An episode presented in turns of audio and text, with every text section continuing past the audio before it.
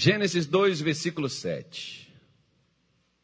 Nós estamos falando sobre alma, espírito e corpo.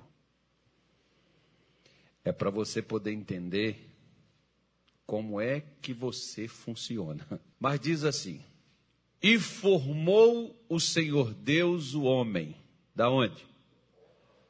Hã? Do pó da terra. E soprou aonde? Nos seus narizes o quê? A palavra sopro significa rua, ou mais para alguns, rua, seria espírito. Né? O fôlego da vida é justamente isso. E o homem foi feito o quê? Você já, você já prestou atenção, por exemplo, aqui quem já teve a curiosidade de ler esse início de Gênesis, o capítulo 1, e uma vez, por exemplo, conversando com o Rabino, ele me falou o seguinte: ele falou assim, pastor, se a pessoa entender de Gênesis do 1 ao 3, ela vai entender toda a Bíblia. Né? É claro que para eles, judeus, por exemplo, nós geralmente formamos uma mensagem em cima de um versículo ou vários eles muitas vezes formam a mensagem em cima de uma palavra. Por isso que aquele centurião romano, conhecedor e da fé, que Jesus disse assim: Nem em Israel eu achei tamanha fé. Aquele homem disse assim: Basta o Senhor enviar o quê? Uma palavra. Então ele sabia que a cura estava a uma palavra e essa palavra o Senhor Jesus tinha ela. Então, uma palavra pode resolver a vida de alguém. Só uma. Não precisa ser um versículo, ou não precisa ser um capítulo inteiro, não precisa ser o livro todo, uma palavra. Agora, seria mais ou menos se você pegar a sua Bíblia, vamos digamos assim que você precisa de um milagre. O seu milagre está de Gênesis a Apocalipse. Você só tem que procurar. Aí você vai me dizer assim, aí é só igual encontrar uma agulha no palheiro. Ué, mas não encontra? E as pessoas não procuram agulha no palheiro? Por que então você não vai procurar a palavra que vai mudar a sua vida? Né? E tem uma coisa, que o Espírito de Deus, ele nos ajuda. Quando? Quando a gente quer saber.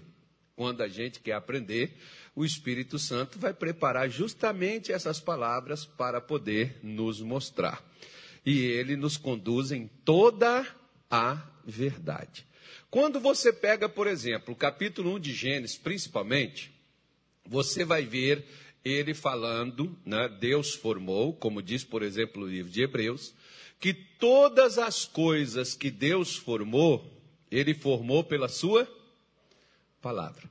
Aí começa, e disse Deus. Aí o que que Deus dizia? Haja isso. E aquilo passava a existir. Agora, quando Deus vai fazer o homem, Deus criou o homem pela palavra? Não. Ele formou o homem.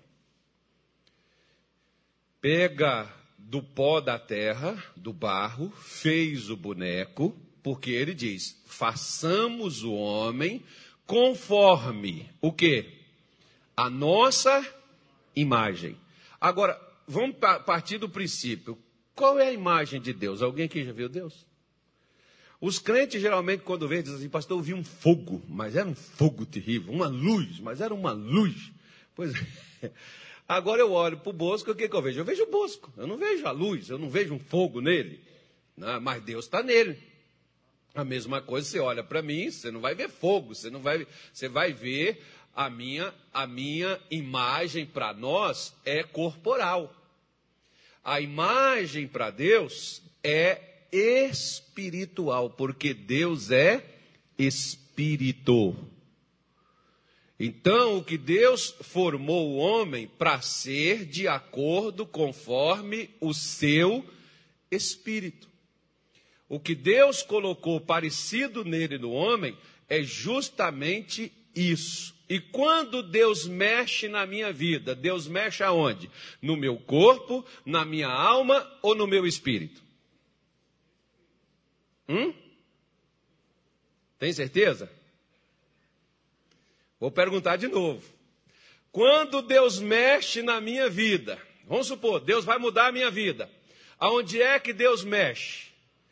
No corpo, na alma ou no espírito? Tem certeza? Olha, Pedro negou Jesus três vezes. Não é nos três, aí aquelas pessoas assim que são mais assim, né, é, eufóricas, ela vai dizer, claro que Deus mexe nos três, porque para curar é Ele que cura. Né? Para libertar é Ele que liberta. Para poder transformar é Ele que transforma. Será? Será? O que que a Bíblia diz aqui que Deus soprou no homem? O fôlego. O que que eu falei que é o fôlego? O espírito. E o homem se tornou um ser vivo ou ganhou uma alma vivente. Então você pode ver, por exemplo, que onde Deus mexe no ser humano é no espírito. A partir do que Deus mexe no meu espírito, no seu espírito, o resto é com você, não é com Deus. É por isso que muitos crentes, eles se perdem, porque eles acham, por exemplo, igual quando eu fui, por exemplo, para o Evangelho, eu vim para o Evangelho em 1992, e eu orava, eu me entreguei de coração a Deus, eu buscava Deus, mas eu era doente, minha mulher era doente, minha filha era doente, eu estava numa situação difícil na vida, tinha perdido tudo. Né? E eu orava e eu pedia, Deus, o Senhor pode, não precisa nem o fura-bolo, nem o cata-piolho, basta o dedimidim ou um, não precisa ser, um sopro pequenininho. O Senhor pode fazer. Irmão, sabe o que Deus fez na minha vida? Nada. Fez nada. Eu chorava, eu orava, eu jejuava, eu ia para o monte, eu faltei virar um cabrito de tanto subir montanha em Minas Gerais. Quando eu vejo na televisão aqueles cabritos de montanha lá, que tem para lá, para os Estados Unidos, para lá, que aqui não existe, né, eu me lembrava assim, eu, eu só vivia no monte assim. Aí eu ia para o monte, porque aqueles crentes assim que acham que o monte é espiritual. Ora, se Deus te ouve na sua casa, faz brincar o missionário, né? Às vezes ele dizia assim, missionário, nós vamos para o monte. Ele falou, ainda bem que Deus me ouve lá de casa. né? Se depender de ir no monte, ele não vai. Mas a pessoa, mas por quê? Se tiver que ir, não tem problema. Mas o monte não é um lugar mais espiritual do que a sua casa. Por quê? Porque Deus você encontra Ele, o ponto de contato com Deus é o seu espírito.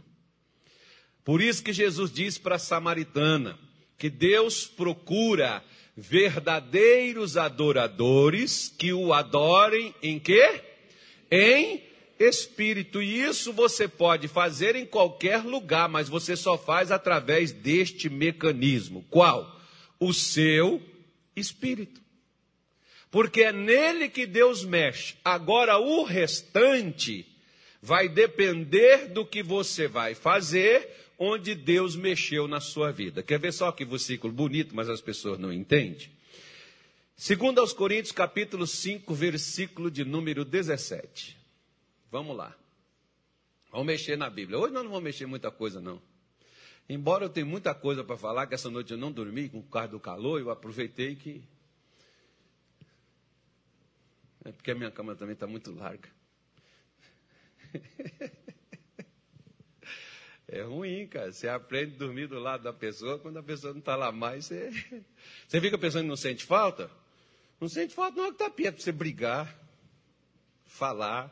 Quando não está lá mais, irmão, ixi. Aí eu fico pensando assim, poxa, a pessoa que fica viúva, né? É horrível. A minha eu não estou viúvo, não. Minha mulher só está lá para cuidar da minha filha, mas está longe. Né? A gente costumava todo dia estar tá ali. Eu acordo assim de madrugada, assim, olho na cama, só está eu. Aí eu peguei os negocinhos, tudo por tudo na cama. Assim, eu não estou sozinho mais. Travesseiro, né, vó? Travesseiro, Deus, Deus, Senhor, deita aqui comigo. Aí, aí eu fui dormir três horas da manhã, acordei cinco. Mas vamos lá.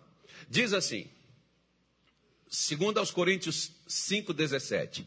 Assim que se Presta atenção, minha mãe dizia assim: todo se, claro que ela falava, queria falar o S, né? Mas assim, todo se ou todo S tem a perninha torta, ou seja, é condicional. Se alguém está em Cristo, quem que essa pessoa é? Nova o quê? Ou seja, Deus mexeu na vida daquela pessoa que era uma criatura, ou seja, uma pessoa que perdeu a sua forma, que perdeu a, a, aquilo que Deus havia criado. Deus mexe nessa pessoa e torna ela uma nova criatura. E isso você entende melhor quando você pega, por exemplo, Efésios 2:10, que Paulo diz: "Nós somos criatura sua, criados em Cristo Jesus para as boas obras". Ou seja, através de Jesus e somente através dele, eu posso me tornar uma nova pessoa. Quando fala de criatura, está falando de pessoa. Ou eu posso me tornar, digamos assim, um novo espírito. O que que envelhece na nossa vida? É o corpo. Não é o espírito. O espírito não fica velho. O espírito não tem idade. Porque o espírito é eterno. Independente se é para condenação ou se é para salvação, o espírito é eterno, o espírito não envelhece. Agora, ele precisa ser criado novamente através da fé e da entrega a Cristo para se tornar uma nova pessoa quando eu tenho um encontro com Jesus. Por isso que ele diz: as coisas velhas passaram, e eis que tudo se fez o quê? Novo. Então, onde é que Deus mexe para que todas as coisas se tornam novas na minha vida? No meu corpo? Não. No meu, na minha alma? Não. Aonde é que Deus mexe para me tornar uma nova criatura? No meu espírito. E o que que eu tenho que fazer com a minha alma e com o meu corpo para que então fique perfeito? Porque se ele só vai mexer em uma parte, como que eu vou fazer para cuidar das outras duas que faltam? É esse o grande problema. Que muitas pessoas, por exemplo, aceitam Jesus, recebem a Ele, claro que é de todo o coração, de toda, de toda, de toda a sinceridade, como no meu caso, por exemplo, eu fui sincero quando eu fui para a igreja. E até hoje que eu estou nela, usa a sinceridade. Só que agora tem uma coisa: eu conheço, entendi, compreendi e fui transformado tanto na, no espírito que foi salvo por Cristo. Ou seja, você pode ver aquela pessoa, por exemplo, que ela, é, ela pode estar, tá, ela pode ser de Deus, ela é de Jesus. Se ela morrer, o céu está aberto para ela e Jesus está pronto para recebê-la na glória. Só que ela pode, por exemplo, sofrer durante o tempo de sua vida. Por quê? Porque nós pegamos uma religiosidade de dizer assim: Senhor, está nas tuas mãos.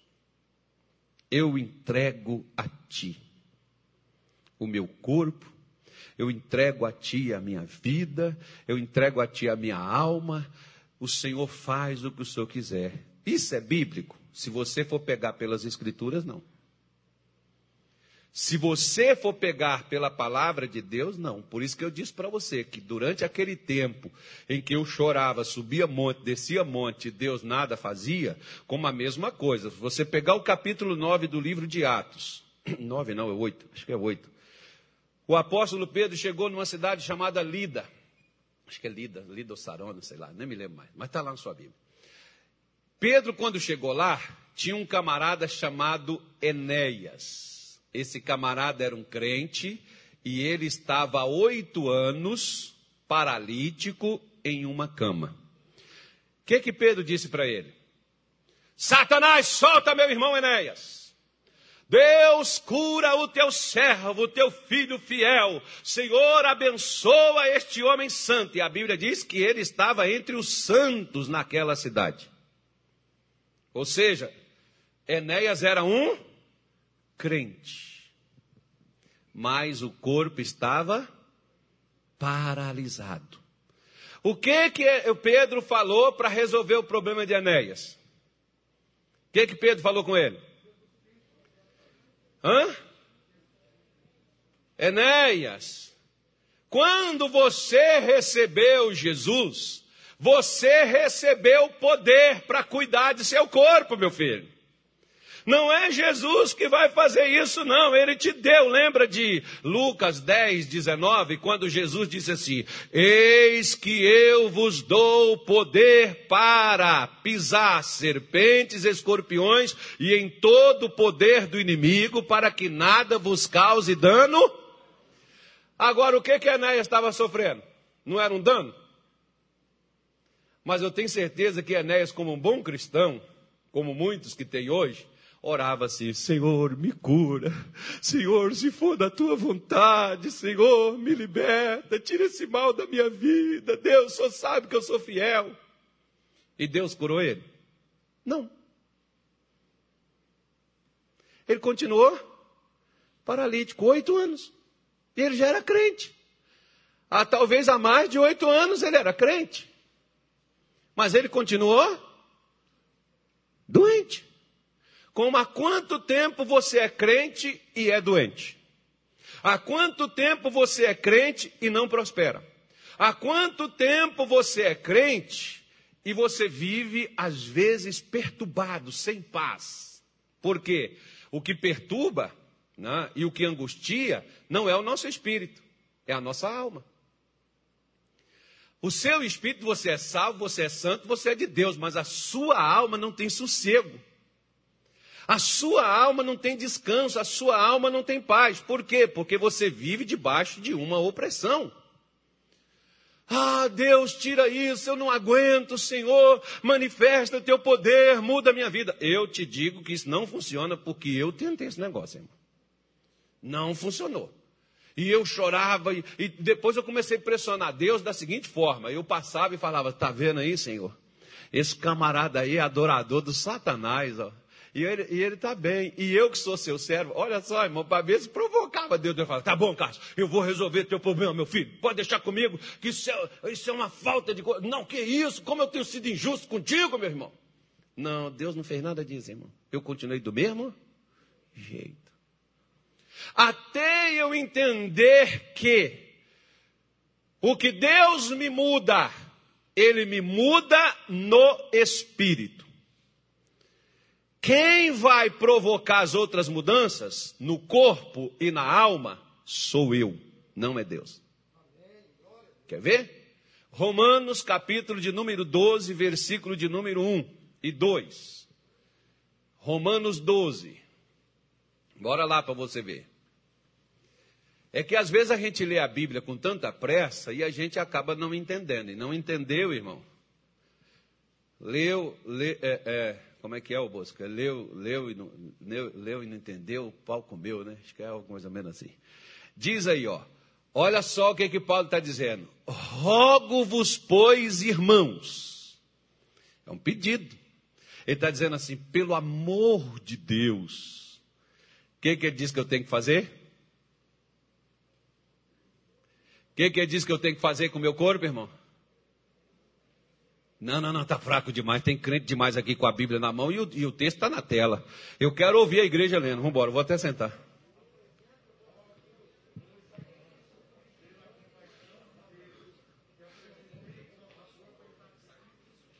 O que, que Deus manda eu fazer com o meu corpo? O que que eu tenho que fazer com o meu corpo? A quem? A quem? Paulo escreveu à igreja de Roma, aos cristãos de Roma. Tenho certeza que eram pessoas maravilhosas, pessoas de Deus, crentes verdadeiros, sinceros, mas Paulo estava dizendo: meu amigo, o seu espírito Deus transformou, agora o seu corpo é você que tem que fazer alguma coisa com ele. Ué, pastor, mas já entregou tudo para Deus, é por atacado, não é não, irmão, é avarejo. Porque ele diz: olha, você pode, por exemplo, fazer com seu corpo o que você quiser.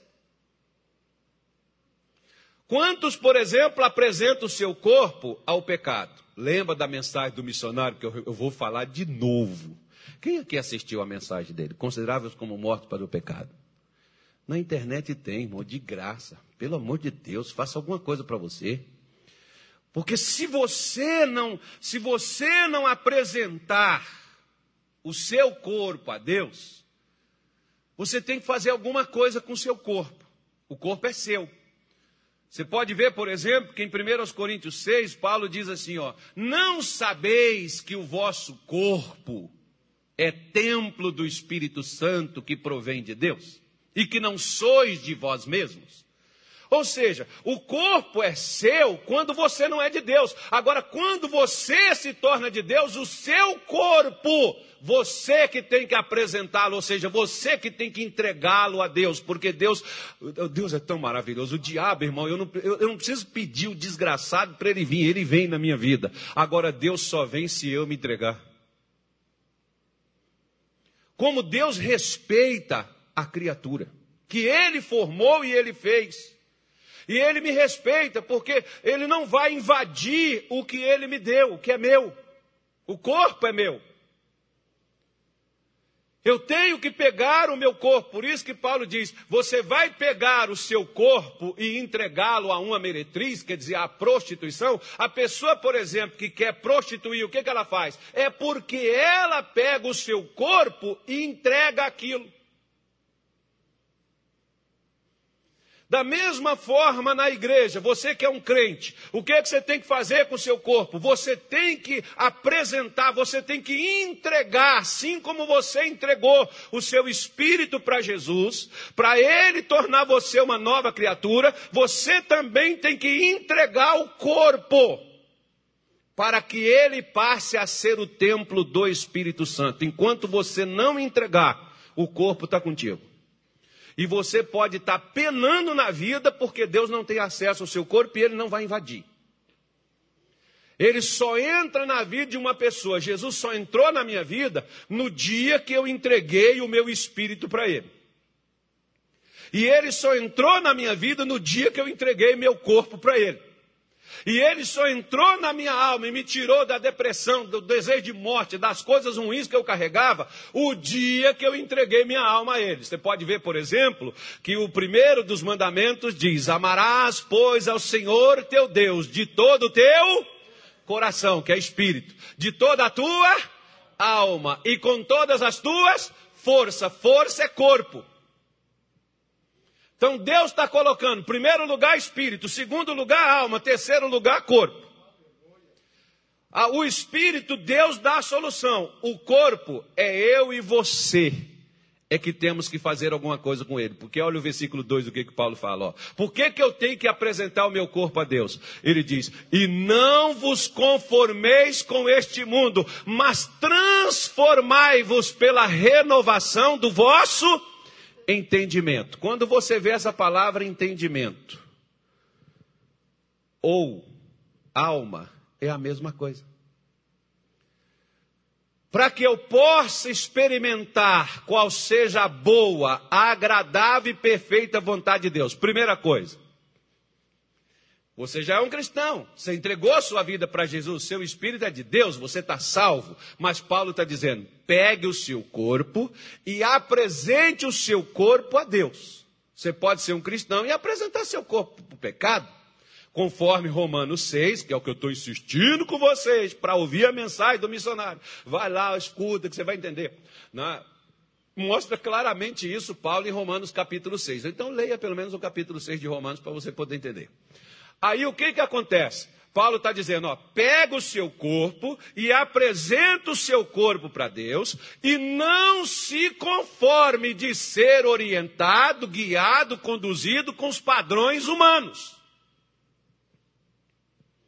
Que você viveu e que o mundo sem Deus vive.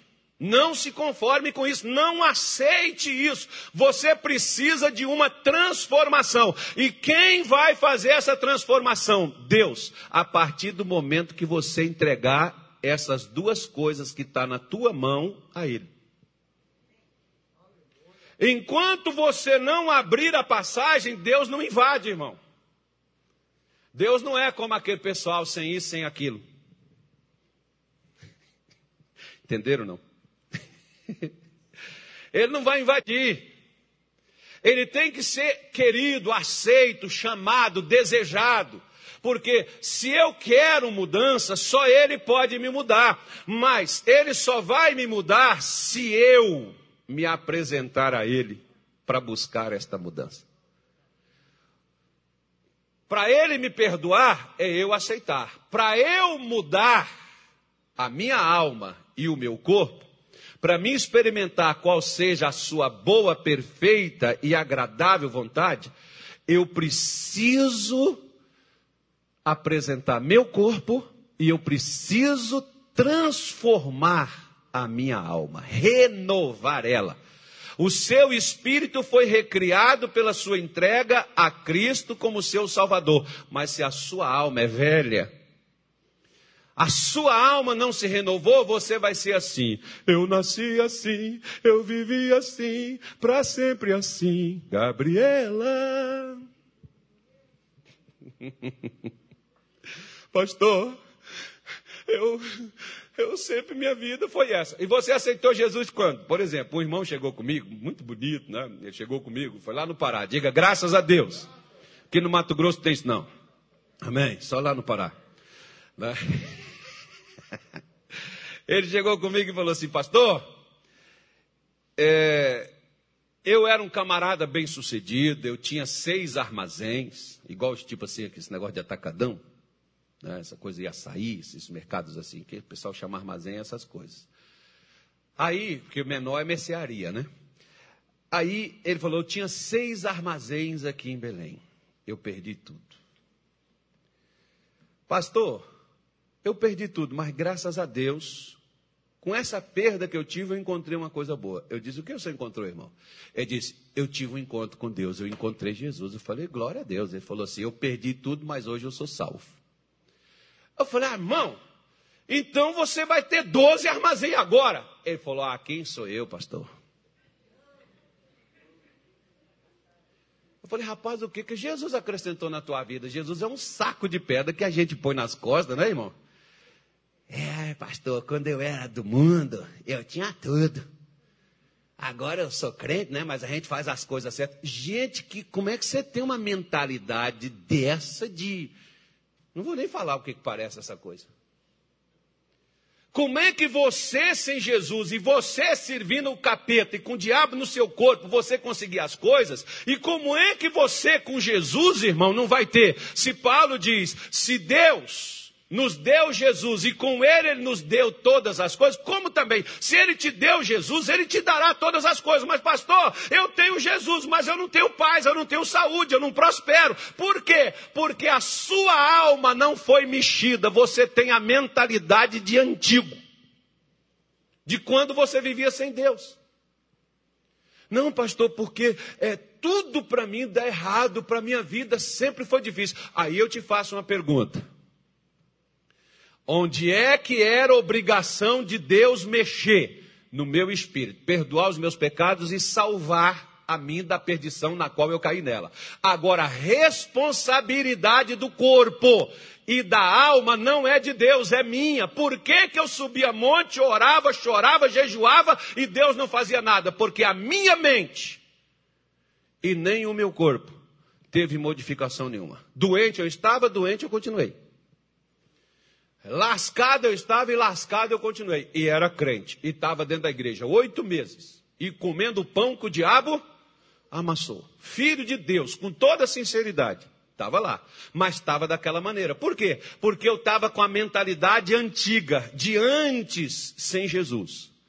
Eu estava conformado, mas pastor, o senhor sabe que não está fácil. O senhor sabe. Eu, eu fiquei olhando para aquele homem e disse assim, irmão, que Jesus é esse que o senhor aceitou? Não, pastor, eu, eu, eu, é, é sincero, irmão, isso, entregou mesmo, mas eu entreguei. O senhor precisa de uma transformação na sua alma urgente. Por quê? Para o senhor experimentar. Você só experimenta a vontade de Deus quando sua alma é transformada e quando o seu corpo é apresentado a Deus. É entregue a Deus. Aí você vai experimentar qual é E Paulo está dizendo: ela é boa, ela é perfeita e ela é agradável. Sabe por que, que para muitos cristãos a vida espiritual ou a vida cristã, pastor, foi um inferno? Olha, pastor, eu aceitei Jesus, minha vida virou uma desgraça, todo mundo contra mim. Pastor, que, que coisa! O diabo se levantou. Ei! Jesus venceu Satanás já faz é anos, e quem está em pé e foi levantado para ser atraído todos a ele foi Jesus, não foi o diabo, não. Mas a minha mentalidade fracassada, a minha mentalidade errada de um passado miserável que eu vivi, ela não deixa eu experimentar qual é a vontade de Deus para a minha vida. E quem é que tem que mexer nisso? Deus? Não, sou eu. Eu é que não posso me conformar de ser o que eu era e buscar, não é só ficar indignado, eu me revolto, eu não aceito pisar na Bíblia, pôr fogo nela, Deus, ou o Senhor faz, ou então te pego pelo colarinho, te põe na parede, ou o Senhor muda a minha vida, ou então está acabado, eu não vou ser mais crente. Meu irmão, isso é histeria, é loucura. Quando Deus diz para mim não me conformar, é eu não aceitar em ser aquilo que eu era sem Ele na minha vida. Agora Ele me dá os meios por onde mudar. De que forma? Ele me deu a sua palavra. Transforme. Você pega, por exemplo, uma borboleta. Antes de ser uma borboleta, ela é o quê?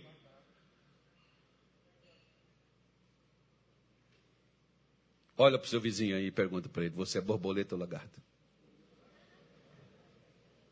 Ou nenhuma das duas? Porque se você é uma lagarta, Pode se alegrar porque você vai virar uma borboleta. Porque há uma transformação, você está no estágio de transformação. Se você já entregou sua vida para Jesus, você é um crente, você virou uma lagarta, mas o plano de Deus é te tornar uma borboleta, para sair voando. Olha que borboleta linda. Aí as pessoas olham para você e dizem assim: gente, olha o fulano, olha como é que ele mudou. E por que, que as pessoas aceitam Jesus e não mudam, pastor? Porque a mente é antiga. Como aquele irmão. Não, pastor, hoje eu sou pobre. Eu falei, mas agora você tem Jesus. Se você é sozinho, se você de, do lado de Satanás, você conseguiu ter seis armazéns, meu irmão, como é que com Jesus você não pode ter doze? Aí vem a mentalidade. Não, pastor, a Bíblia diz: não ajunteis tesouros aqui na terra. Então fica na miséria.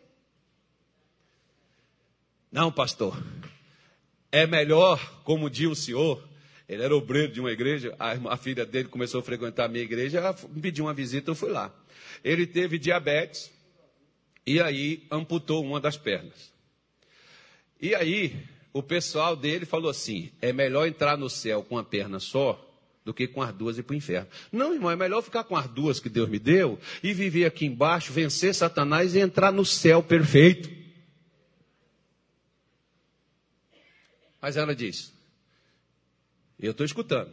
E agora, irmão? É, ele falou assim: Não, pastor, eu voltei no médico. E o médico falou que eu vou ter que amputar outra perna. Eu conversei com o meu, meu pessoal, meu pastor, ele falou assim: é melhor entrar no céu sem perna do que com a perna ir para o inferno.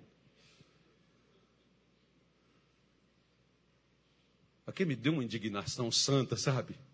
Aquela ira santa, assim. Eu sentei com ele, falei uns 15 minutos com ele, e depois falei assim: o senhor escolhe o que, que o senhor quer. Ele falou: Não, pastor, eu acredito nisso que o senhor está falando. Eu falei: Então eu vou orar pelo senhor. Se, se o senhor perder sua perna, é porque Deus não existe. Porque Deus não entrou na minha vida para trazer fracasso. Em todas estas coisas sois mais que vencedores. Deus não entrou para me jogar para baixo. Deus entrou para me mudar, para me progredir. Deus quer que eu esteja progredindo cada dia. Por que, que a gente estagna? Por que, que a gente paralisa? Porque o seu entendimento, igual por exemplo, quer ver? Não me responda. Mas quem aqui não terminou o ensino fundamental? Não responda. Se você não terminou o ensino fundamental, como é que você vai prestar concurso para quem tem curso superior? Você não sabe o que fazer. Sua mente, você nunca ouviu. Você vai pegar a prova assim vai olhar, não sei nada. Sabe como é que é que hoje os crentes estão? Ah, pastor, estou perdido, estou no mato sem cachorro, no beco sem saída. Pastor, a situação está feia, eu não vejo solução. Pastor, eu não vejo que vai melhorar. Pastor do céu, olha, negócio, ore por mim. Pastor, você não precisa de oração, irmão, você precisa de transformar sua mente. Você precisa pegar seu corpo, apresentar ele a Jesus para você começar a experimentar qual é o Deus que transformou sua vida, o Deus que te criou, o Deus que te formou. Você precisa fazer alguma coisa, porque o Espírito Deus muda, mas o seu corpo e a sua alma é você. Paulo está dizendo: eu rogo, eu imploro, eu te peço, pelo amor de Deus. Não se conforme com essa vida, com esse sistema do mundo. O pouco com Deus é muito, não, o muito com Deus também é bom. Não, é melhor você ser salvo do que você ir para o inferno com essas coisas. Deus não preparou o inferno para o seu povo, o inferno está preparado para o diabo e para aqueles e para os seus anjos e para aqueles que se esquecem do Senhor. Se você não se esquece do Senhor, por que, que você está preparado o inferno para a sua vida? Não foi o inferno que Deus preparou, mas a mentalidade, a sua alma por não ser transformada, o seu corpo por não ser apresentado a Deus porque você não se entrega. O que que acontece? Você não experimenta. Aí você fica experimentando a sua antiga vida. Aí você chega e diz assim: Mas eu sempre fui assim. Eu sempre tive isso, pastor. Eu tenho isso desde que eu nasci. Eu gosto, por exemplo, quando Jesus encontra aquele cego de nascença. Os pais deles eram bons crentes, estavam na sinagoga, eram dizimistas, eram ofertantes. Os pais deles estavam lá orando, ele não podia entrar porque ele era deficiente. A religiosidade não permitia isso. E Jesus encontra ele, faz, faz lodo, faz até uma coisa assim, né? Que talvez se a gente fizesse ninguém ia querer. Eu acho que até hoje ninguém louco fez isso, né, irmão? Mas Jesus foi lá, pegou a saliva, fez um lodo, passou nos olhos dele e disse assim: ó, do lodo, do barro, da areia, né? Da argila, eu fiz um boneco perfeito chamado Adão. E tudo funcionava nele. Você foi feito perfeito. Vá lá. Lave os seus olhos nas águas de Siloé, que significa aquele que foi enviado. Eu fui enviado para isso. Vai lá e lava. O camarada foi lá e lavou. E o que, que aconteceu com os olhos dele? O que, que aconteceu? Ele era cego, mas agora ele via. Você sem Jesus podia ser idólatra, feiticeiro, bruxo. Você sem Jesus podia ser adúltero, prostituta, imoral, corrupto. Você sem Jesus podia ser ladrão, bandido, assaltante, vagabundo, qualquer coisa. Mas com Jesus você é uma nova criatura porque Jesus perdoou seus pecados, Jesus mudou a sua vida e diz assim: ó, pega, faz agora o que você quer. O corpo é seu, a alma é sua. Você quer viver a vida que você vivia? Continua do jeito que você era. Mas se você não quer, transforme a sua maneira de entender e de compreender. Transforme isso. Você tem os elementos para tal. Qual? A minha palavra. Aí você vai experimentar. Aí você vai passar a viver, você vai passar a desfrutar, você vai passar a ter aquilo que eu preparei. E o que Deus preparou é bom, é agradável, é perfeito. O que Deus preparou para o seu povo, diga assim: o que Deus preparou para mim viver é bom.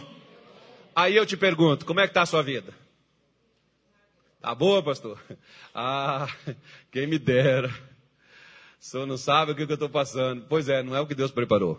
Isso não é o que Deus preparou. Você, como um bom crente que você é, você não deve aceitar isso. E você deve transformar isso. Deus, o corpo aqui que o Senhor me deu, eu estou entregando ele a Ti. Espírito Santo habita na minha vida. Porque eu só sou salvo, mas eu quero o espírito de vida em mim. Eu quero fôlego, eu quero que o Senhor sopre de novo. Eu quero que o Senhor me ponha em pé, que o Senhor me levante.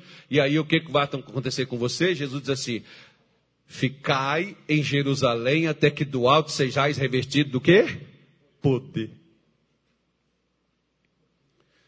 que, que você recebe quando você tem o Espírito de Deus na sua vida? Poder. E o poder é para quê? Se o, se o policial está na rua, se ele tem uma credencial que é dado a ele, para que ele vai pedir para poder prender o ladrão? Ele vai exercer o trabalho dele. Da mesma forma, você, como um cristão, como um filho de Deus, tem o poder para prender Satanás para ele não te fazer coisa alguma. Mas mas nós não, nós falamos assim: Senhor, manda lá o teu anjo. Deus disse: É você. Eu orava e dizia: Senhor, envia. Senhor, toca aqui, toca ali, toca acolá. Deus não tocou lugar nenhum, irmão. Aí Deus chegou para mim e falou: Cássio, se eu preciso tocar, para que, que eu preciso de você? Eu falei: Não, mas é que se eu for lá, Senhor, e tocar e não acontecer nada, ele diz: Porque você é incrédulo. Com essa mentalidade que você tem, você não vai tocar em ninguém. Se você mudar essa mente e saber que você pode tocar, que eu vou agir, porque eu te dei poder para poder expulsar os demônios, impor as mãos nos enfermos e curá-los. Vá lá e faça. Se eu entendo isso e compreendo isso, eu posso ir lá colocar e fazer e assim será. Eu vou experimentar. Você só passa a experimentar a vontade de Deus depois que você tem a transformação na sua mente e depois que você apresenta o seu corpo para Deus. Fora disso, irmão, você só vai ter atividade religiosa. Quer ver só? 1 aos Coríntios, capítulo 14, para a gente poder terminar. Vamos ver aqui. Versículo 2 para mim, por favor. Deixa eu pegar minha Bíblia aqui, que eu nem, eu acabei nem abrindo ela. Deixa aberta aqui. Primeiro aos Coríntios, capítulo 14. Eu estou sentindo uma coisa estranha. Sentindo um negócio ruim.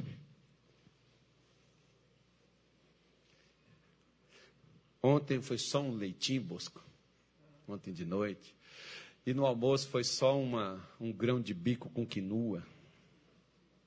Tá uma maravilha. Se você quiser emagrecer, Bosco, para de comer. Você lembra de quando você era gordo? Era gordo que comia tudo. Era quase igual porco, não podia ver nada que comia, né?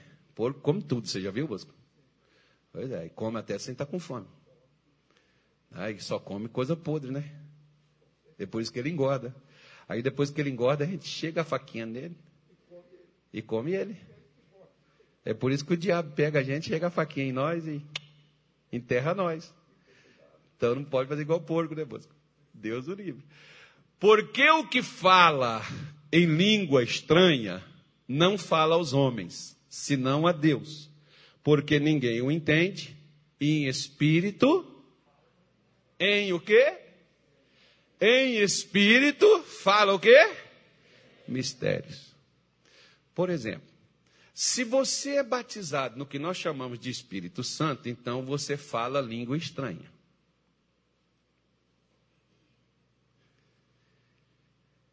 Se você fala língua estranha, se Deus não dá a você o discernimento de interpretar, nem você nem ninguém vai entender nada. Quando alguém orar. Por isso que se você chega num lugar, por exemplo, e você, eu chegava lá na igreja. Ai, irmão, como, como, a, como, a, como a alma animal é uma praga na vida da pessoa. Eu chegava lá na igreja, aí o pastor está orando, meu pastor orava 40 minutos todo domingo. A oração era 40 minutos.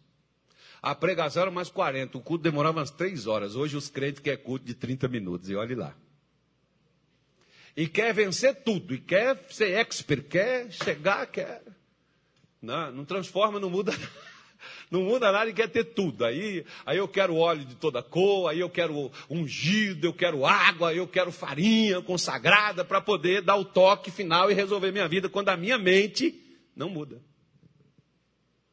Eu chegava lá na igreja e o pastor estava orando e eu olhava assim para os irmãos assim, aqueles irmãos ali em oração assim, estava até lágrima caindo dos olhos, quebrantado, e eu igual um jumento. Porque o jumento, você chega perto dele e diz, assim, glória a Deus, aleluia, ô glória, ô bendito seja Deus. O jumento, irmão, só faz no máximo assim, mexer com as orelhas, assim, não tem orelha para mexer. Ele só faz assim.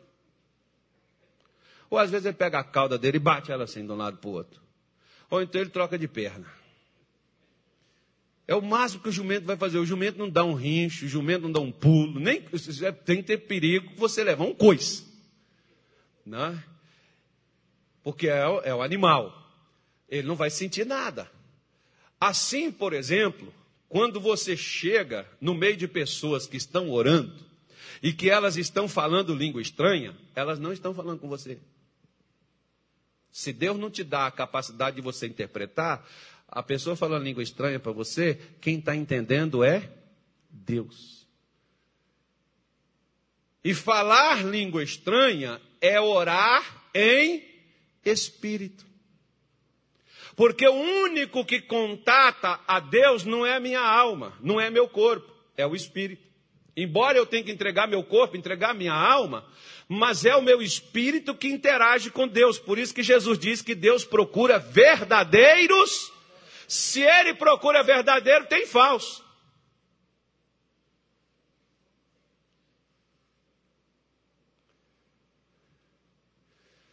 Se ele procura verdadeiro, é porque existe falso. Que adorem a ele em espírito e em verdade. Então, qual é a adoração em espírito? A adoração em espírito é essa aí que Paulo está falando.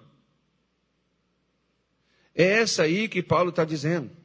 Porque ele diz assim no versículo 4: O que fala língua estranha edifica-se a si mesmo, mas o que profetiza edifica a igreja. Se você fala em língua estranha, você está orando no Espírito. Você está em contato direto com Deus, ligação direta. Você está conectado no Wi-Fi, ou então você está conectado no, no WhatsApp. Vamos fazer uma propaganda para o WhatsApp, né? Você está tá conectado com Deus no WhatsApp. Você passou a mensagem para Ele e Ele responde a você. Porque o que entra em contato com Deus é o meu espírito, é o seu espírito.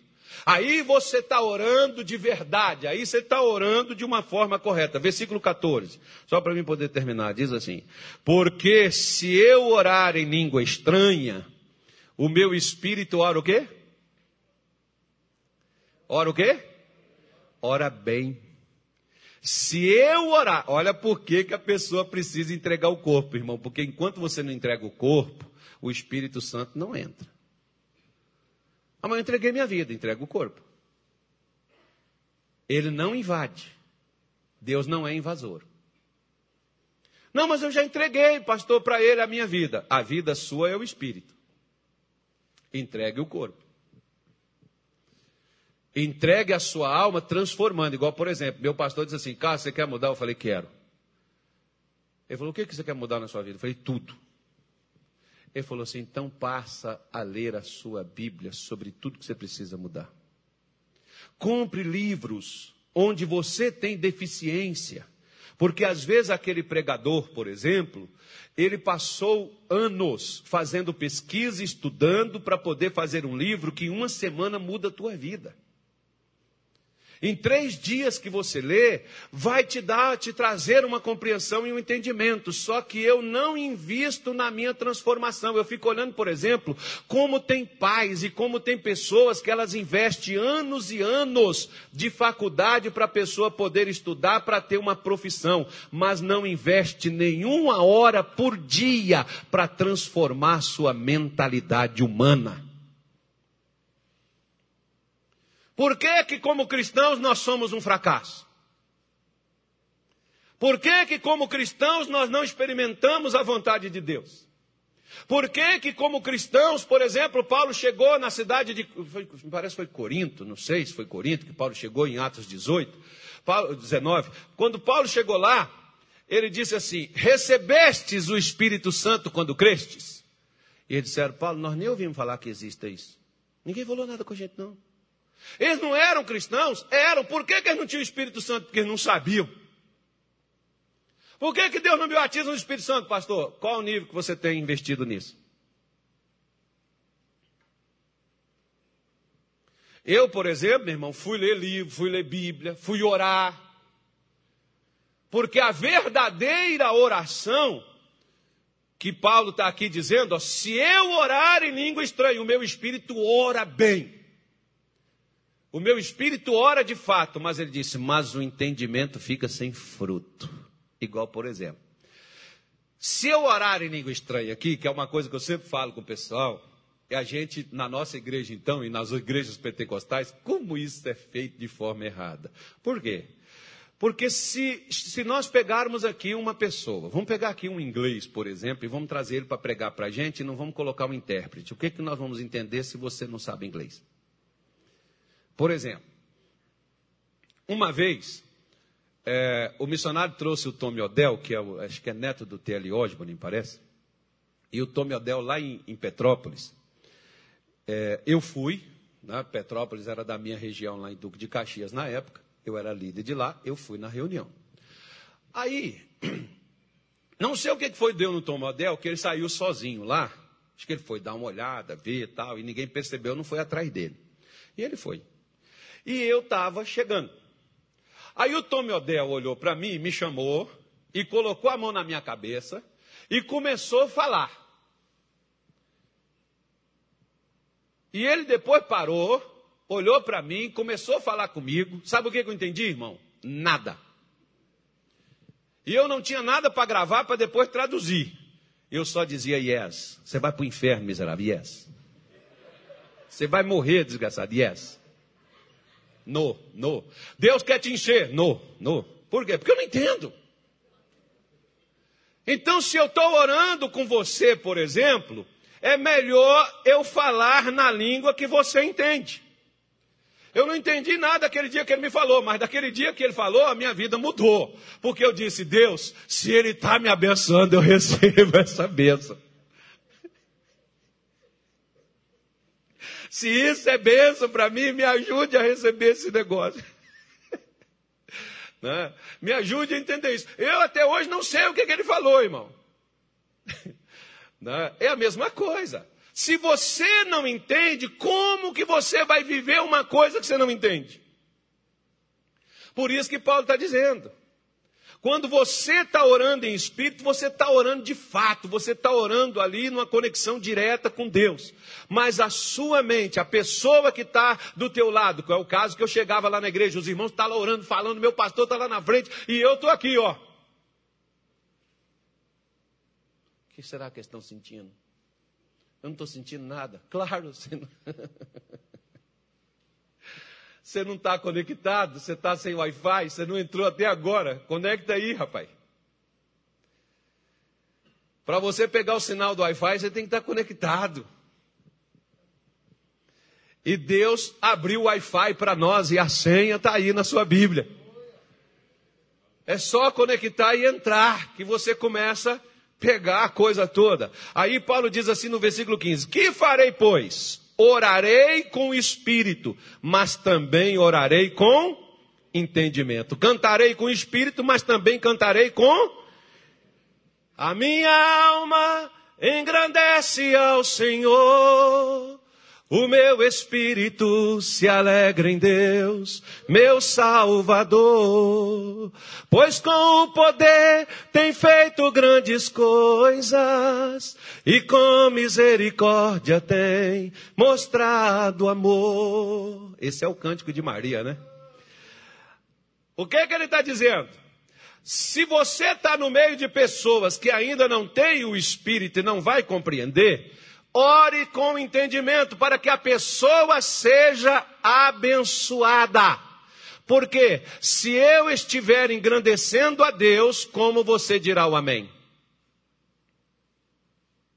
Você não sabe o que eu estou falando? Como que eu pude dizer amém com o que o Tommy Odell falou comigo se eu não sabia o que ele estava falando?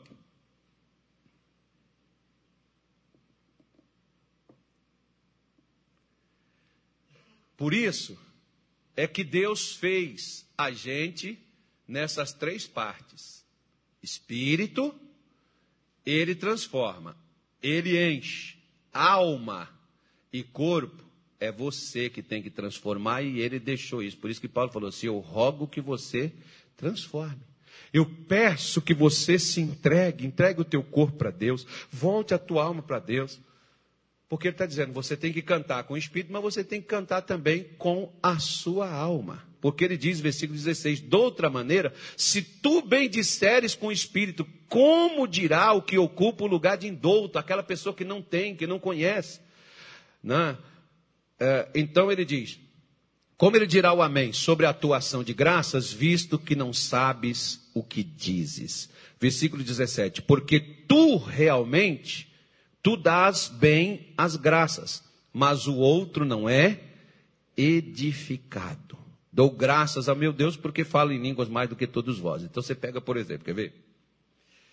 Tem gente que gosta de fazer isso, você já deve ter visto. O camarada chega, às vezes até aquela pessoa vai na sua casa, ela parecendo assim muito espiritual, levanta assim a mão para o céu, tem uns que dá até uma sapateada. Repita que não quiser, que receba! O que você vai receber, irmão? Você não sabe o que é? Diga assim, só lá no Pará tem isso. Chegou uma mulher comigo. Eu mereço. Chegou uma mulher comigo e ela disse assim: Rapaz, quanto que eu porque o senhor recebe? Eu falei: Não. Primeiro que Deus não me deu interpretação, interpretação do que você falou. Então, se Deus está mandando você falar e você está falando em língua comigo, então interpreta para que eu possa entender o que, que é que Deus quer que eu faça. Senhor não recebe? Eu falei: Não. Eu não sei o que eu estou recebendo. Vai que é um escorpião. Vai que é uma cobra. Né? O cara chega lá com um capetão para você. Ah. Recebe. Opa! Né, irmão? Quer ver? Olha para cá. Não vou pedir você para fazer isso, não. O que, que eu fiz? Foi o diabo. Foi Deus. Não. Quem foi que me bateu? Fui eu mesmo. Não foi nem o diabo, nem foi Deus. Sabe o que está acontecendo com muita coisa na sua vida e na minha? Não é o diabo nem é Deus, somos nós mesmos. Porque precisamos entender quem nós somos e onde temos que mudar para que nós experimentemos a vontade perfeita e agradável, agradável e perfeita vontade de Deus. Então entenda isso. Quando você tem o Espírito Santo e você ora, você está orando de fato, mas a pessoa que está do seu lado não recebe nada, quem recebe é você. Agora, para outra pessoa receber, ore no seu português, para que na língua que a pessoa entenda. Na língua que a pessoa compreenda. É por isso que nós precisamos de intérprete. Quando vem um cara do Japão, da Coreia, quando vem uma pessoa dos Estados Unidos, nós precisamos de intérprete, porque a maioria de nós, por exemplo, não falamos essa língua. Agora, quando vem um brasileiro, só se ele se meter a besta para querer falar em outra língua com a gente, né, irmão? Aí você lembra, por exemplo, quer ver? Ó, vou eu fazer uma crítica. Lembra quando tu ia lá na missa que o padre pegava aquelas palavras lá em latim, falava, tu não sabia o que, que era? Mas tu pegava aquele negócio e comia. Você entendia? Não. Então não serviu para nada. Quando é que você, por exemplo, muda? Quando você entende.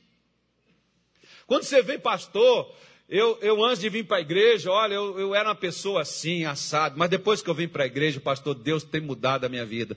Porque eu, eu chego aqui, eu escuto, eu ouço, pastor, e aquilo que eu tenho ouvido tem me transformado. Pois é, porque você entendeu.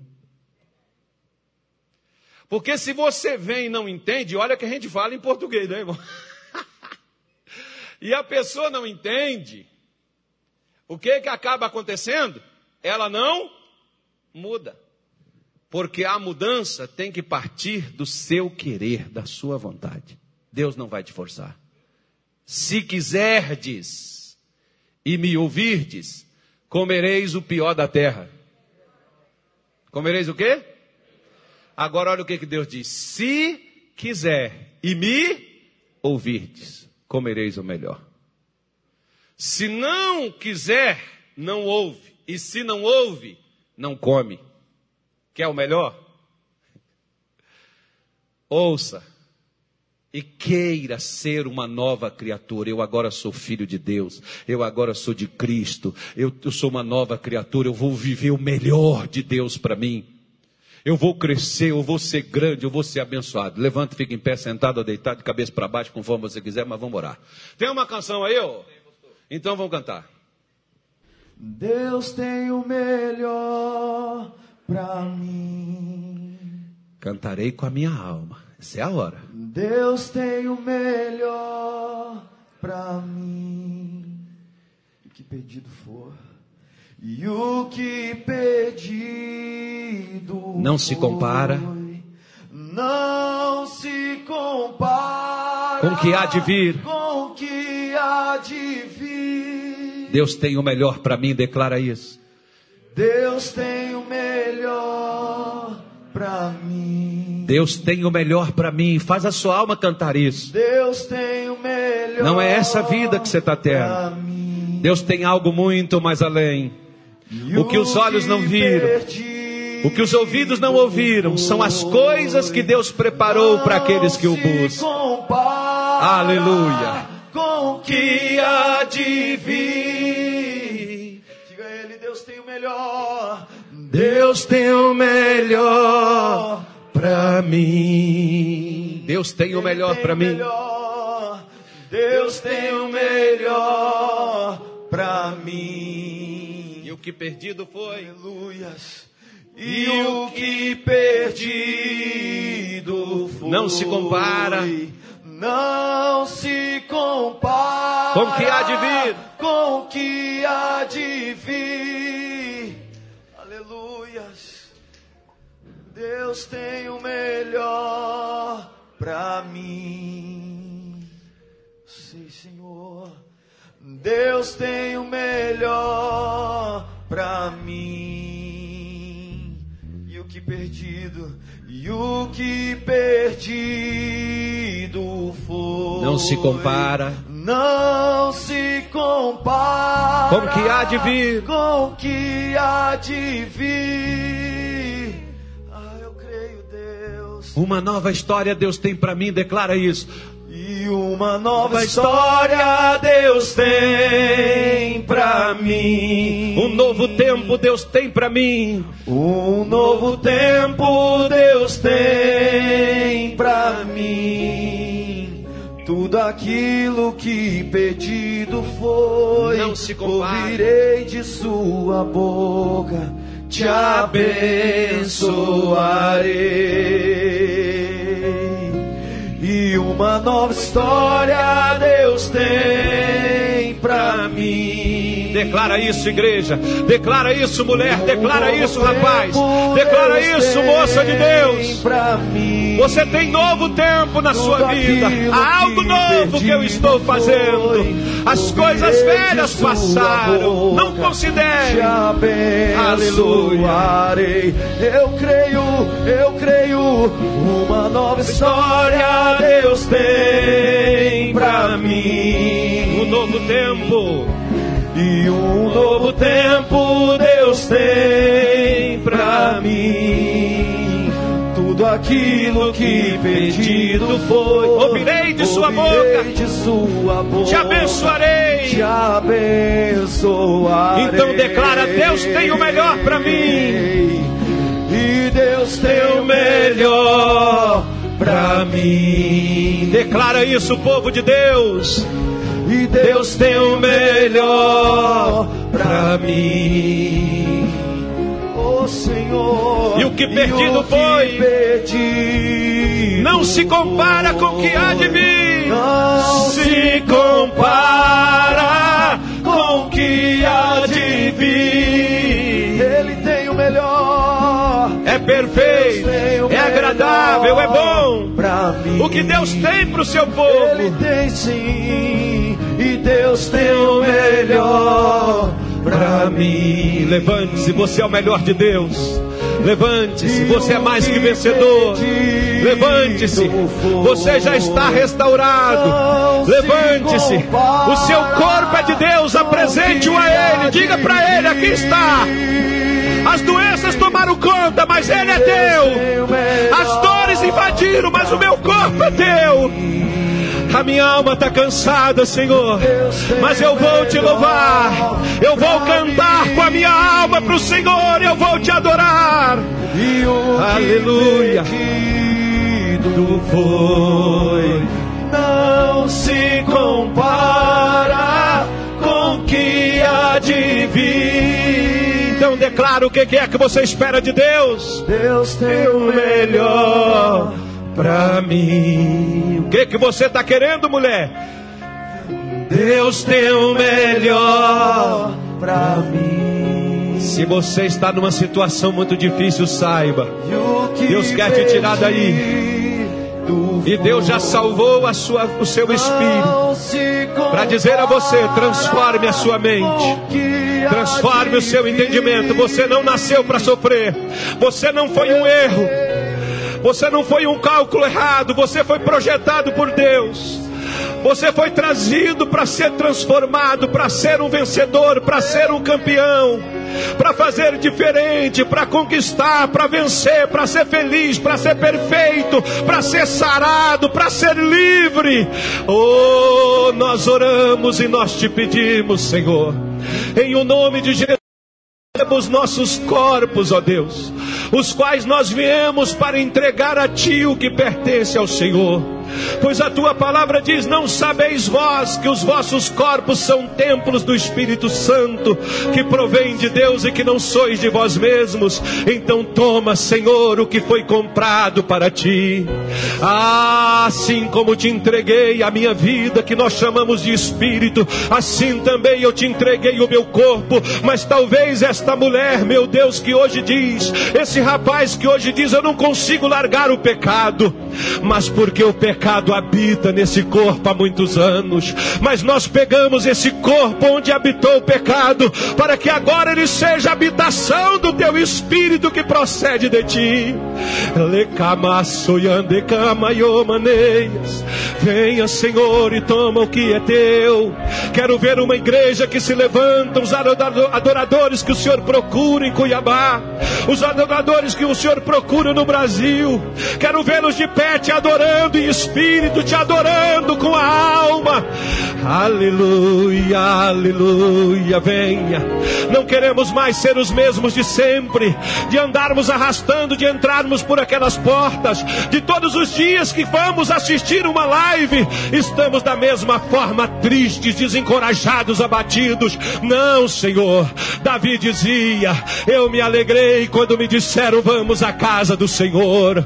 Ah, meu Deus, meu Deus. Quando a nossa alma é transformada, nós temos prazer no culto, nós temos prazer na ministração da palavra, nós temos prazer no louvor, nós temos prazer na adoração.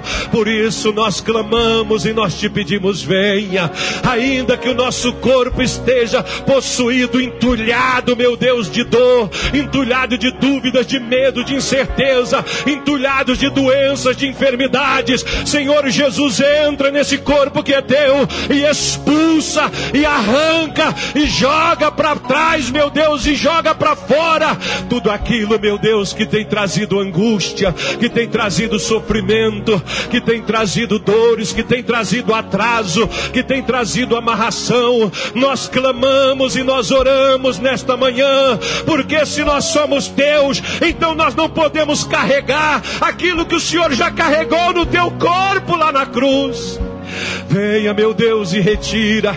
Venha, meu Deus, nós rejeitamos. Rejeita essa doença, minha irmã. Rejeita essa doença no seu corpo, meu irmão. Você já foi sarado pelas feridas de Jesus. Não deixa a sua alma ficar aí te enganando, ficar aí dizendo não. Você é pobre, você é feio, você é fraco, você é doente, você é miserável. Não, meu irmão, se levanta. Você é homem de Deus, mulher, você é uma mulher de Deus. Deus não te fez para isso. Deus te fez para você experimentar a vontade agradável, a vontade perfeita que Ele tem para a sua vida. Por isso, meu Pai, nós oramos e nós te pedimos: manifeste a tua presença, manifeste o teu poder e tome, Senhor, nas tuas mãos o que temos a te oferecer. Talvez um corpo debilitado, mas ele não é habitação do pecado. Um corpo, meu Deus, destruído, dominado, mas ele não é para o domínio do pecado. É para que o Senhor nele habite. Há uma alma aflita, angustiada, uma alma triste, talvez é aquela que nós vemos, mas o Senhor tem uma alegria plena, o Senhor tem uma alegria perfeita. Entra, meu Deus, em nossas vidas, entra, meu Deus, em nossas vidas. Nós queremos começar hoje a experimentar o que o Senhor tem preparado para gente. Nós oramos e nós clamamos e nós te pedimos. Opere, meu Pai, através do teu poder. E restaure, Senhor. Restaure, meu Deus, a vida de teu povo. Restaure, Senhor, a saúde. Restaure, meu Deus, esta alma cansada. Em o nome do nosso Senhor Jesus, nós te pedimos, diga comigo, Senhor meu Deus em o nome do Senhor Jesus, eu venho a Ti nesta manhã para oferecer o meu corpo ao Senhor. Assim como um dia eu entreguei a minha vida, que é o meu espírito, que o Senhor me deu, eu estou hoje entregando o meu corpo para que ele seja teu, porque a vida que a partir de hoje eu vou viver, não será para mim mesmo, será para o Senhor. Para que o Senhor, meu Deus, possa viver em mim, pela fé, no nome de Jesus, eu entrego o corpo que tu me deste, eu entrego ele a ti. A alma que o Senhor me deu, eu entrego ela ao Senhor. Eu não aceito, meu Deus, ser um fracasso, ser uma vergonha, ser uma derrota. Eu não fui criado para isso. Eu fui formado para ser um vencedor. Por isso, a partir desta manhã, eu rejeito tudo que ouvi, que me jogou para baixo, tudo que me disseram, que me trouxeram tristezas, um vazio, uma fraqueza uma decepção. E eu me levanto hoje, porque sei que sou parte de teu plano, porque vou te ouvir, porque eu quero o melhor desta vida que o Senhor preparou para que eu possa viver. Por isso, venha, Senhor, e entre no meu corpo, e cura-me, ó Deus, e eu serei curado. Entra na minha alma, ó Deus, e me liberta porque o Senhor afirma: se o Filho vos libertar, verdadeiramente sereis livres. Me liberta da religiosidade, me liberte dos maus pensamentos, me liberte do pecado, porque eu posso ser livre. Eu nasci para ser livre, eu nasci para ser santo, eu nasci para vencer. Por isso eu te peço, Senhor, em o nome de Jesus, faça isto na minha vida em nome de Jesus Cristo. Feche os seus olhos, deixa o pastor orar por você. Pai, em o nome do nosso Senhor Jesus. Olha, meu Deus, para cada uma destas pessoas. Se existe sinceridade nas nossas palavras, está entregue, Senhor, a Ti o que nós ainda retíamos.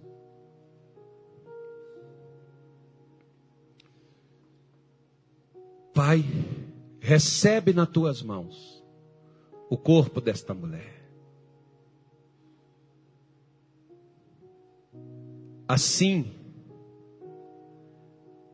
como aquela mulher doente, encurvada,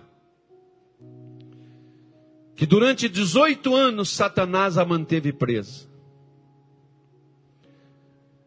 Porque aquela mulher ia na sinagoga, ela era filha de Abraão, mas o corpo dela, ela aceitou que o diabo o dobrasse, mas ela nunca entregou aquele corpo destruído, como naquele dia em que o Senhor disse para ela: Vem para a frente. E naquela hora, meu Deus, o Senhor impôs as suas mãos sobre ela e ela se endireitou. Porque não há nada torto que o Senhor tenha nas mãos que o Senhor não endireite. Mas somente quando aquela mulher, Senhor, ela entendeu o que o Senhor ensinava naquele dia, é que ela viu que o corpo dela não era um depósito de doenças, não era alojamento de demônios, mas era templo do teu espírito. Como hoje muitas pessoas entenderam, elas te ouviram, endireita elas agora, toca nos nervos que não mexiam mais toca no cérebro, toca nos olhos que não viam mais, toca na tireoide, toca no intestino, no estômago, no coração, no pulmão, no pâncreas, nos rins. Toca nessa coluna, Senhor, desviada, torta, com hérnia de disco, bico de papagaio. Esse corpo agora é teu, não é dos demônios, não é das doenças, é teu. Sare-o agora Oh, Deus está fazendo algo extraordinário hoje. Aquele peso, Senhor, que esta pessoa carrega como se fosse um caminhão em suas costas. Ah, Senhor Jesus, essa, esse ciático que está inflamado, esse joelho, meu Deus, que já não mexe mais, esses arteiros que já não tem mais firmeza para andar, para ficar em pé, para levantar. Senhor, em nome de Jesus, esse corpo, meu Deus, que essa pessoa via como inválido, como imprestável. Ah, Espírito Santo, toma ele para o Senhor agora, porque o Senhor quer ele perfeito como o Senhor endireitou aquela mulher, endireita esse homem hoje. Endireita essa mulher hoje, meu Deus. Ah, em nome de Jesus, meu Pai. Essa pessoa que talvez diz eu não consigo, ela consegue sim, porque ela foi feita para conseguir. Ah, Espírito Santo, pode vir os pensamentos errados, os pensamentos maus, eles virão mas eles só ficarão se a gente aceitar.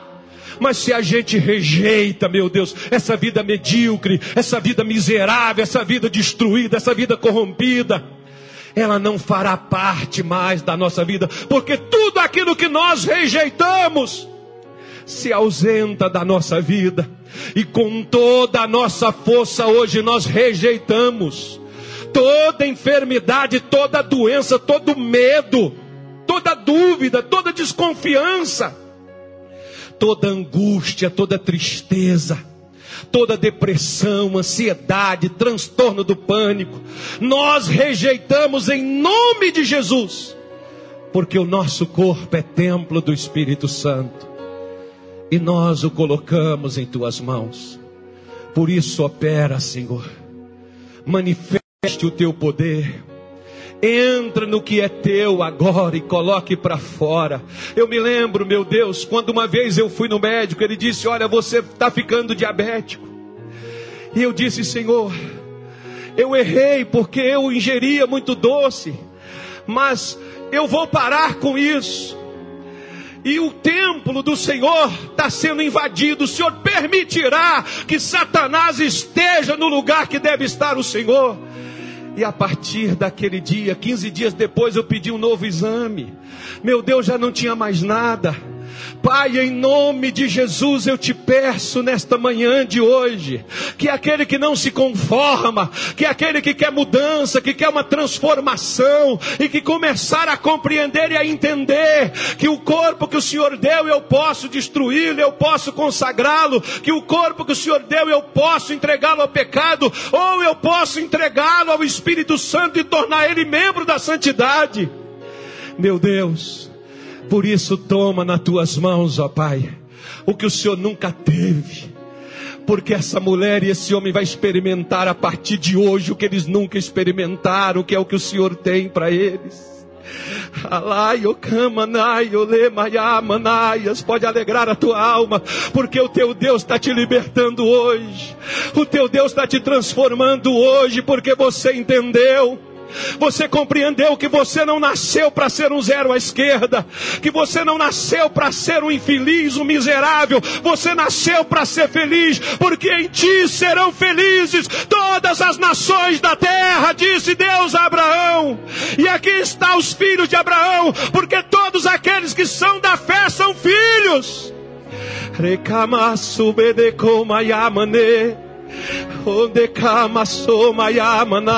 se você já é batizado no Espírito Santo, fale na língua. Fale na língua que Deus te deu aí. Fale na língua que Deus te deu aí. Ore. Ore. Deixa o Espírito Santo te ajudar a orar. E se você não é, recebe. Seja cheio do Espírito Santo. Porque não sejais insensatos, mas compreendeis qual seja a vontade de Deus. Não vos embriagueis com vinho, mas enchei-vos do Espírito. Diga para Deus: me encha, Senhor. Senhor, me encha do Espírito Santo. Põe o Espírito Santo na minha vida. Põe o Espírito Santo onde há o vazio, onde há angústia, onde há tristeza. Oh, vem, Senhor. Vem dos quatro cantos, ó Espírito. Vai batizando, vai enchendo, vai tomando o que pertence a ti. Essa mulher se entregou de verdade. Esse homem se entregou de verdade. Então vem, Espírito Santo. Então vem, Espírito Santo, chama ele, minha irmã. Se você já cansou de viver sozinha, se você já cansou de viver vazio, chama ele, diga: me encha, me preencha. Toma o que é teu, Senhor. Toma o que pertence a ti. Oh, nós te glorificamos. Pode ficar muito melhor do que isso. Não seja tímido, não. Abre a sua boca. Jesus não teve vergonha de você lá no Calvário. Não tenha vergonha dele na igreja. É para o céu e a terra saber que você entendeu. E que o seu corpo é de Deus. Deixa o diabo saber. O seu corpo é de Deus. Deus está curando. Deus está libertando. Deus está salvando. Deus está transformando tua vida. Tem gente recebendo saúde. Porque o Espírito é vida. O Espírito é vida e Deus está soprando. Deus está soprando dando vida. Remalabayama yemanema yamanabayas. Remalama shemayama neia cantelemayo. Vem, Senhor. Vem, Senhor. Vem, Senhor, dos quatro cantos deste templo, dos quatro cantos deste quarto, deste leito onde está essa pessoa acamada. Vem, Espírito, sobre ela. Vem, Espírito, e levanta ela. Põe saúde dentro desse corpo, Pai. Remalamaye, recamas, remanamaye. Aleluia. Aleluia. Chama Ele. Se abra os céus. Você quer isso? reino vem. Você deseja Nossa isso? Fé está então cante com a sua alma. Nosso Deus. Chame, faz a tua alma ouvir. Abra os céus. Ah, eu quero os céus abertos, Senhor. O teu reino vem. Eu quero ser dominado por ti, ó oh Deus. Fé está oh, aleluia. Nosso Deus. Oh, aleluia. Que se abra os céus, o seu reino vem, nossa fé está. Eles acreditaram, Pai.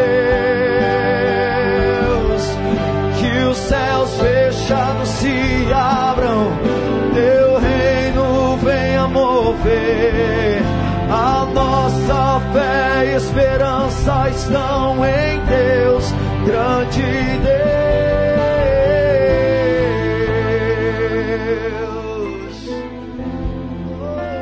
Levante as suas mãos para os céus. Que todos os homens, em todos os lugares, levantem mãos santas, sem ira e sem contenda e louvem a Deus. Louve a Ele, ou no seu espírito ou no seu entendimento, mas louve. Faz subir um louvor para o céu. Quando o louvor sobe, Deus desce, porque Deus habita nos louvores de seu povo. Aleluia! Não tenha vergonha, louve. Não tenha vergonha, louve. Aleluia.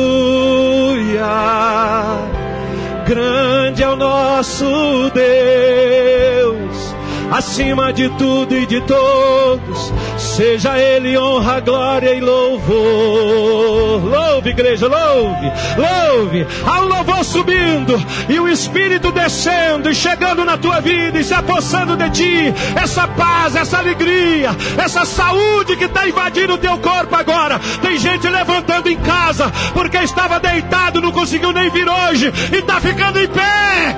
Ramalaba, yama, yema, nama, yas.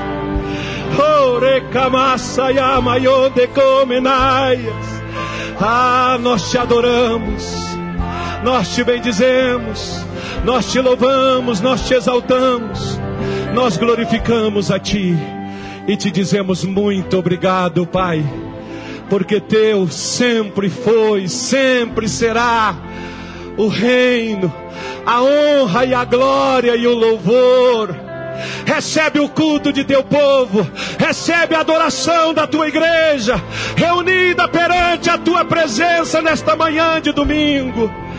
Aleluia! Queremos experimentar a boa, perfeita e agradável vontade do Senhor. Por isso, por isso é que estamos aqui na tua presença. Glórias a Deus. Glórias a Deus. Diga glórias a Deus. Diga aleluia. Deus, glória a Deus. Bendiga ao Senhor. Bendiga ao seu nome.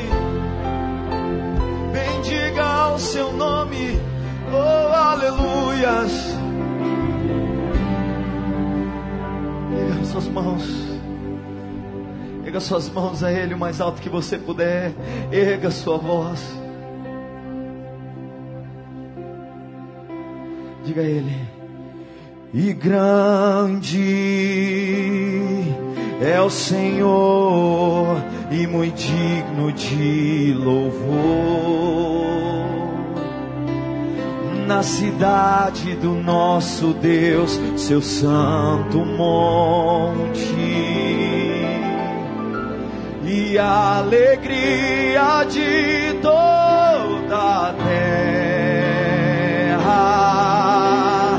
Ele é a tua alegria.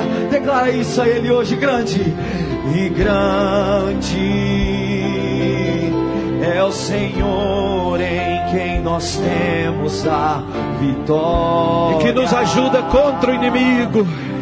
E que nos ajuda contra o inimigo. Por isso, diante dele nos prostramos. Por isso, diante dele nos. Queremos o seu nome engrandecer. Oh Senhor, queremos o seu nome engrandecer e agradecer-te. E agradecer por tua obra em nossas vidas. Confiamos em teu infinito amor. Confiamos em teu infinito Pois só tu és o Deus eterno.